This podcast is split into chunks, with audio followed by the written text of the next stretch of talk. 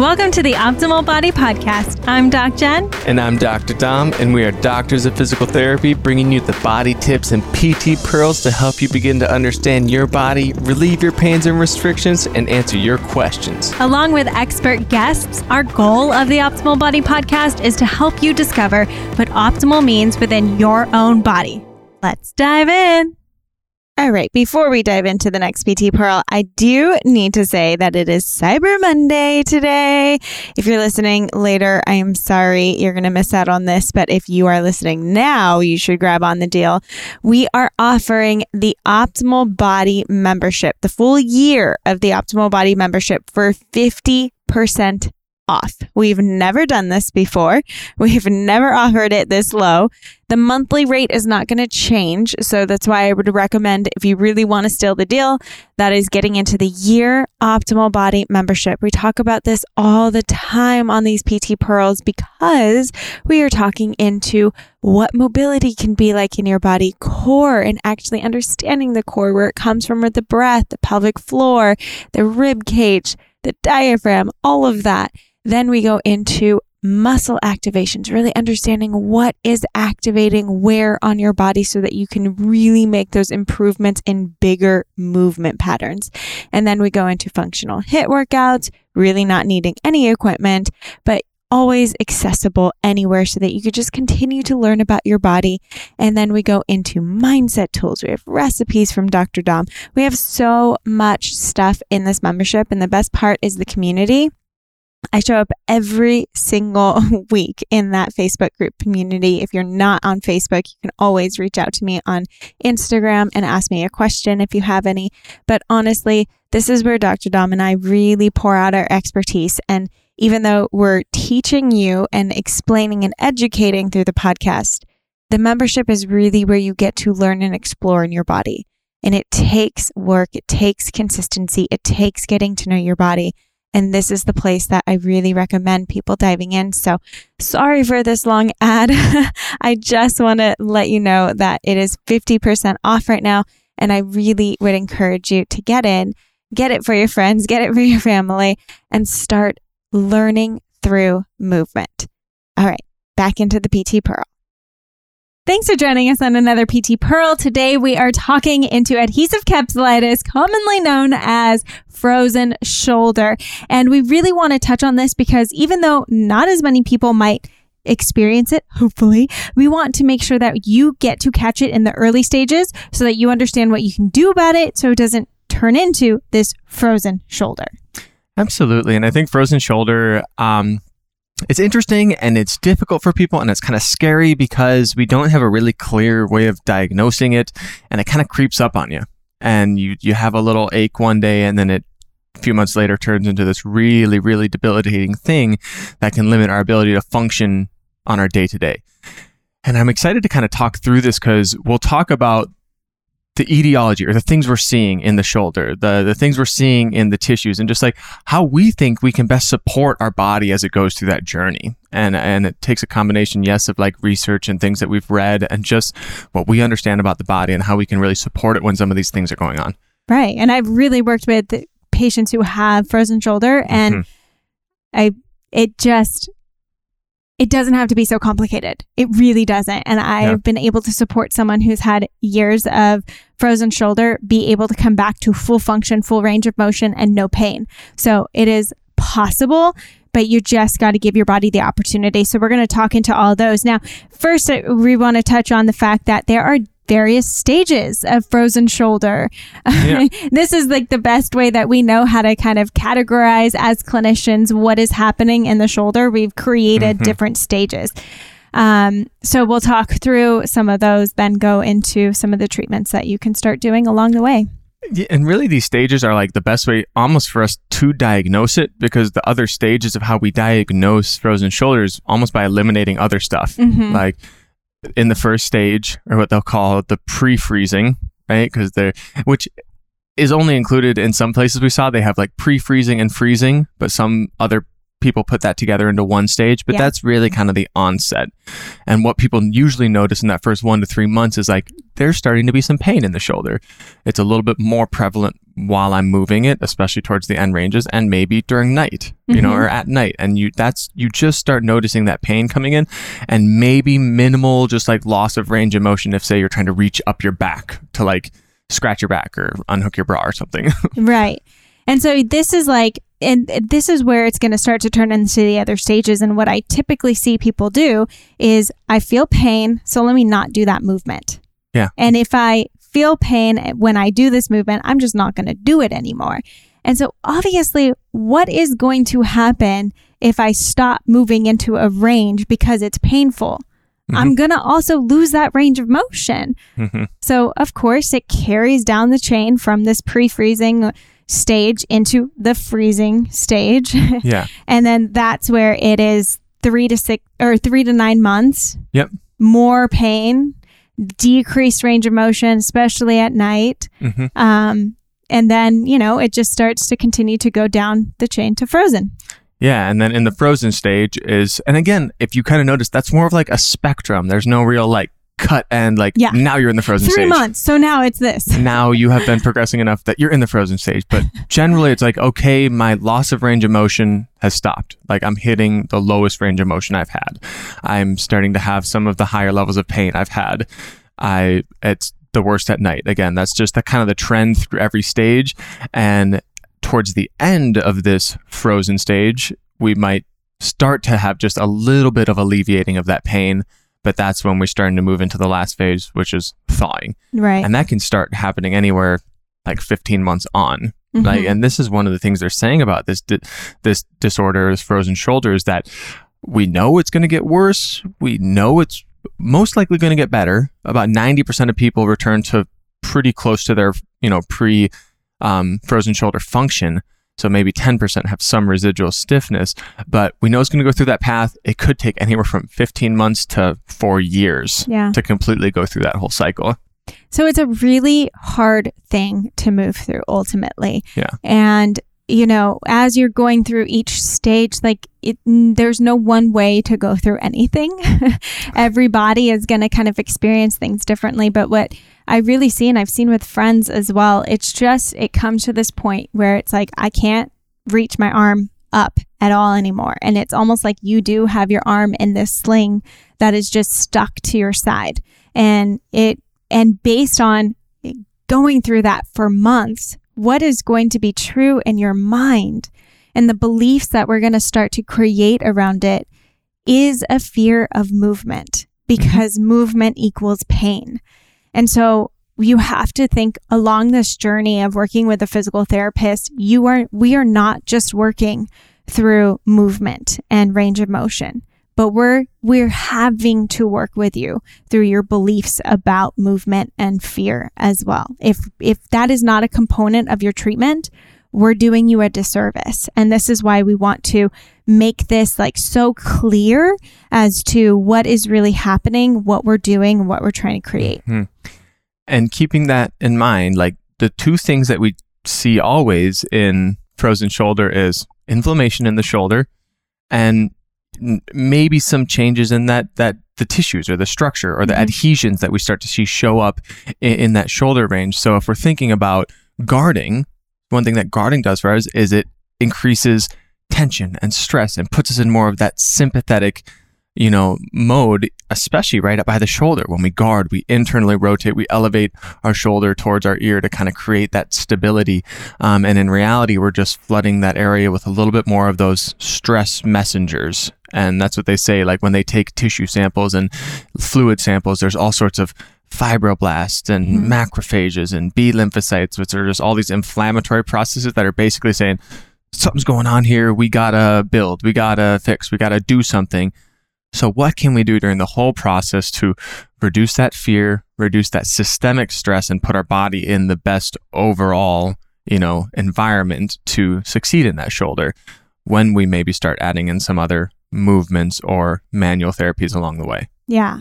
The number one thing we have to avoid is muscle guarding. Your muscles are already guarded. That's what Dom was Yeah. kind of demonstrating and explaining. When our body is in pain, it goes into protective mode. Mhm. And think of like someone scaring you and go, right? And your shoulders rise to your ears. And so that internal rotation of that shoulder where your, your forearm is stuck into Yeah. your stomach and then that shoulder is kind of elevated.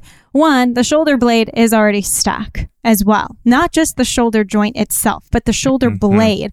And it's in this elevated stuck position. It's not going to move very well, right? Yeah. And so if I'm trying to force range of motion, like a lot of the things you might see is like take a stick, put it inside your hand, force external range of motion. F- put the stick in your hand, fo- force flexion overhead. All of these ranges of motion, let me just lay on your back, passively let the stick kind of fall over your head or push into it, or do a pulley system where you put like a thing in the doorway mm-hmm. and you use your other hand to your, your good arm good meaning the one that has the range of motion to kind of pull down and and pull on that range of motion i honestly i cringed every time i saw those exercises being done in the Yeah. clinic because they don't teach you range of motion at all. You are forcing your body into these places where it doesn't feel comfortable to go. No. it doesn't want to. So what is your body going to do? It's going to fight it. And now mm-hmm. all of a sudden my shoulders already elevated up to my ear. Now i'm just going to make it go even more and side bend and create all these restrictions and and i'm going to resist so it's really hard to create i'm like so passionate about this right now because i hate seeing Yeah. those kinds of things being done where it has no there's no purpose don't just do ranges of motion thinking that it's going to help we have to get the body to Yeah. feel safe And I mean, although we don't know exactly what causes it, Right. I know things that would probably perpetuate it and very likely make it worse Yep. and very likely drive the things that are happening in that shoulder further. Mhm. Um, and yeah, some of the things we said, like with early exercise and with early manual therapy, what can we do to not irritate the pains and not irritate the inflammation in that early stage? So that early stage is just about the comfort. And then some of the recommendations later on in the later stages do kind of say, get more aggressive, you know, push into those stretches more. And that's where we kind of say, like, okay, let's reframe how we're imagining those Yes. sets of directions. Yes, we want to move into more range of motion. Yep. Yes, sometimes that might aggravate our symptoms. So, how do we work with our body to breathe differently, position differently, work with the segments around that shoulder, like you said, the shoulder blade, the thoracic spine, our upper back? How are we extending, moving through that whole complex and breathing to then comfortably work in those motions? Because that's what's going to start telling those fibroblasts, those um, building materials that are in the area as we're thawing. Here's how we get to rebuild all these tissues so that we can get back to our original function. Exactly. And whenever I was working with a client, so I, I love manual therapy in this type of setting because I am t- I'm teaching the body how to relax. I'm using my hands to to mm-hmm. facilitate passive movement, but I can only do that when the muscles are relaxed. So mm-hmm. I use the patient's bre- breath pattern and movement of my hands to teach the brain, oh, it is safe to move that shoulder blade into that upward rotation that's going to cause that uh, eventual flexion overhead and more movement. Uh, And so when I uh, every time that I would work with a client, I almost love working with frozen shoulder. Like it sounds crazy, but I do because I I can I can feel with the client in so much synergy in that way of like I'm not moving with you and it's it's a process with you unless you are controlling the tension through your breath. And so I could feel when someone's holding their breath, I can feel when someone's Mhm. resisting. So when we're talking manual treatment in this way, it should not be to try to force range of motion. It should not be to try to create range that the that the client's not feeling comfortable and safe with. And you can feel when you're a clinician, you can feel with your hands when a muscle is is tense. And so Yeah. I knew when I could move with the range, I knew when I could move with the patient, and then you get them to do the exercises using their own breath patterns and using the decreased stress in their own body. You're going to get so much more effective create change outside of manual therapy. Yeah. And just to think that, and we said frozen shoulder can last up to 15 months. It's like over a year, year plus, or up to three, four years. if throughout that whole journey the message we're telling ourselves that is that pain movement is painful Mm-hmm. moving this shoulder sucks Mhm. i hate this shoulder like what are even as we start to improve digging ourselves out of that motivational hole is also really difficult so throughout the process knowing that 90 plus percent of people get back to pretty much where they were at before speaking that into yourself giving some grace to the body during those times that it's really tough knowing that things are probably going to get worse early on. Um, and again, doing what we can in those times to benefit our inflammatory processes and our systemic things that we have some control over, um, rather than preaching a very stressful, inflammatory ridden message into our shoulder movement. hmm And so that's where systemically we're going to go back to how much sleep are you getting? How much water are you intaking? How much stress are you dealing with on a day to day basis? Mhm. What kind of foods are you um, i- putting in your body? We do know, you know, that sometimes people who are diabetic have higher chances of frozen shoulder. And that's the same, I think, for a lot of um, things like diabetes that just compromise us a little bit immune wise. And it makes us a little more as much. people who are, you know, more um, compromised to like autoimmune stuff or people who have had cancer in the past, things like that. You might have slightly higher prevalence to sh- frozen shoulder, which to me shows consistency in just these inflammatory processes Yeah. and how it impacts our body. Exactly. And so you might get a little bit more calcium buildup within the shoulder. And obviously, that's going to cause pain if you have movement. So it's like, how can I help systemically with Mhm. what I'm intaking in my body? Maybe that is working with a nutritionist, a dietitian, you know, as you're working with a physical therapist. And I don't want to say that, you know, you can't have an injection or a corticosteroid isn't going to help. However, you can't rely on that to be the fix. even when we saw the the studies that said, I think one, the one I was specifically looking at was talking about um, more of a surgical process, because there are cases where people will get under anesthesia surgical releases of their shoulder capsules or things to that extent. And it said even in those cases and when those are successful, they always come along with a thought out physical therapy or Yeah. rehab program so that somebody can be kind of coaching you through that movement. Exactly. So ultimately, you want to be thinking what makes the body feel safe. And manual therapy, especially in this case, so good. So, ha- working with a physical therapist that's going to coax the body to create that safety, that decreased tension, that increased range of motion in a safe way that works with you. Work on this breath stuff that we've been talking about forever. Work on that while the therapist is working with you. Mhm. And then do the exercises that they give. Make sure you're listening to the breath. Make sure that you're, you know, you, you're listening to, oh, is that, am I guarding against that? Or am I going with it? Am I allowing? You know, because we create these quick changes through manual therapy because we get the body to feel safer. But you must do it on your own. And so it is, it goes way beyond what is done in the clinic. It's on what you're doing on a day to day basis, how you're talking to the pain and the beliefs you have about your shoulder, and how you're continuing to move along that journey. And I think that we don't want some people to take what we're saying wrong about manual therapy for frozen shoulder and how it can improve things because we have heard um, in our past that people say, oh, it's not good to have physical therapy during the early stages because it's going to get bad anyway and be frozen. And that's like saying, okay, we know something's going to get bad, so let's not do anything to Help. That doesn't help or maybe influence it differently or so yeah we don't exactly agree with that because the goal of manual therapy and stuff in early stages is not to suddenly return all your range of motion and give you no pain at all is to help the system understand hey there's some pain here what can we do to help alleviate some of that pain maybe start to slow down some of these processes but mostly just make the body feel comfortable and safe when it's going on Exactly. to start that process of long term healing rather than guarding and building up long term tension in those tissues. And we know that, you know, it's something that we don't necessarily have a one cause, like this is the thing that No. causes frozen shoulder, right? And so our message too right now is if you are feeling any type of pain with movement, go get checked.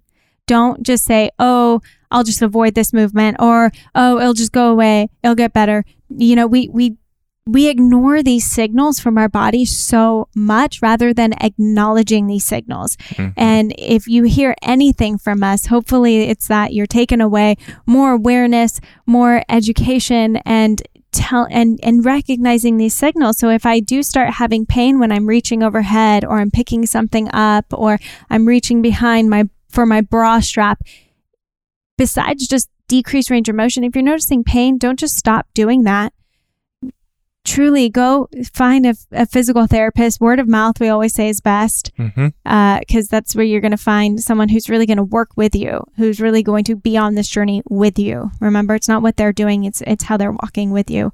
And if you start now you might not even get into the full frozen stage.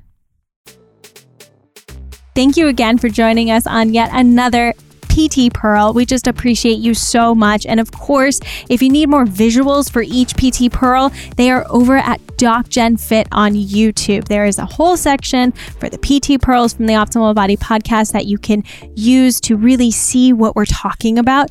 And don't forget, if you really like this, if you're learning from it, share it out, share it with your community, tell us what you're learning, rate and subscribe to the episode because there's going to be so many more goodies and PT Pearls along the way. And if you're ready to dive in even deeper, don't forget we have an Optimal Body membership with an incredible community of movers learning with us and moving in their body. Until next time, thank you again.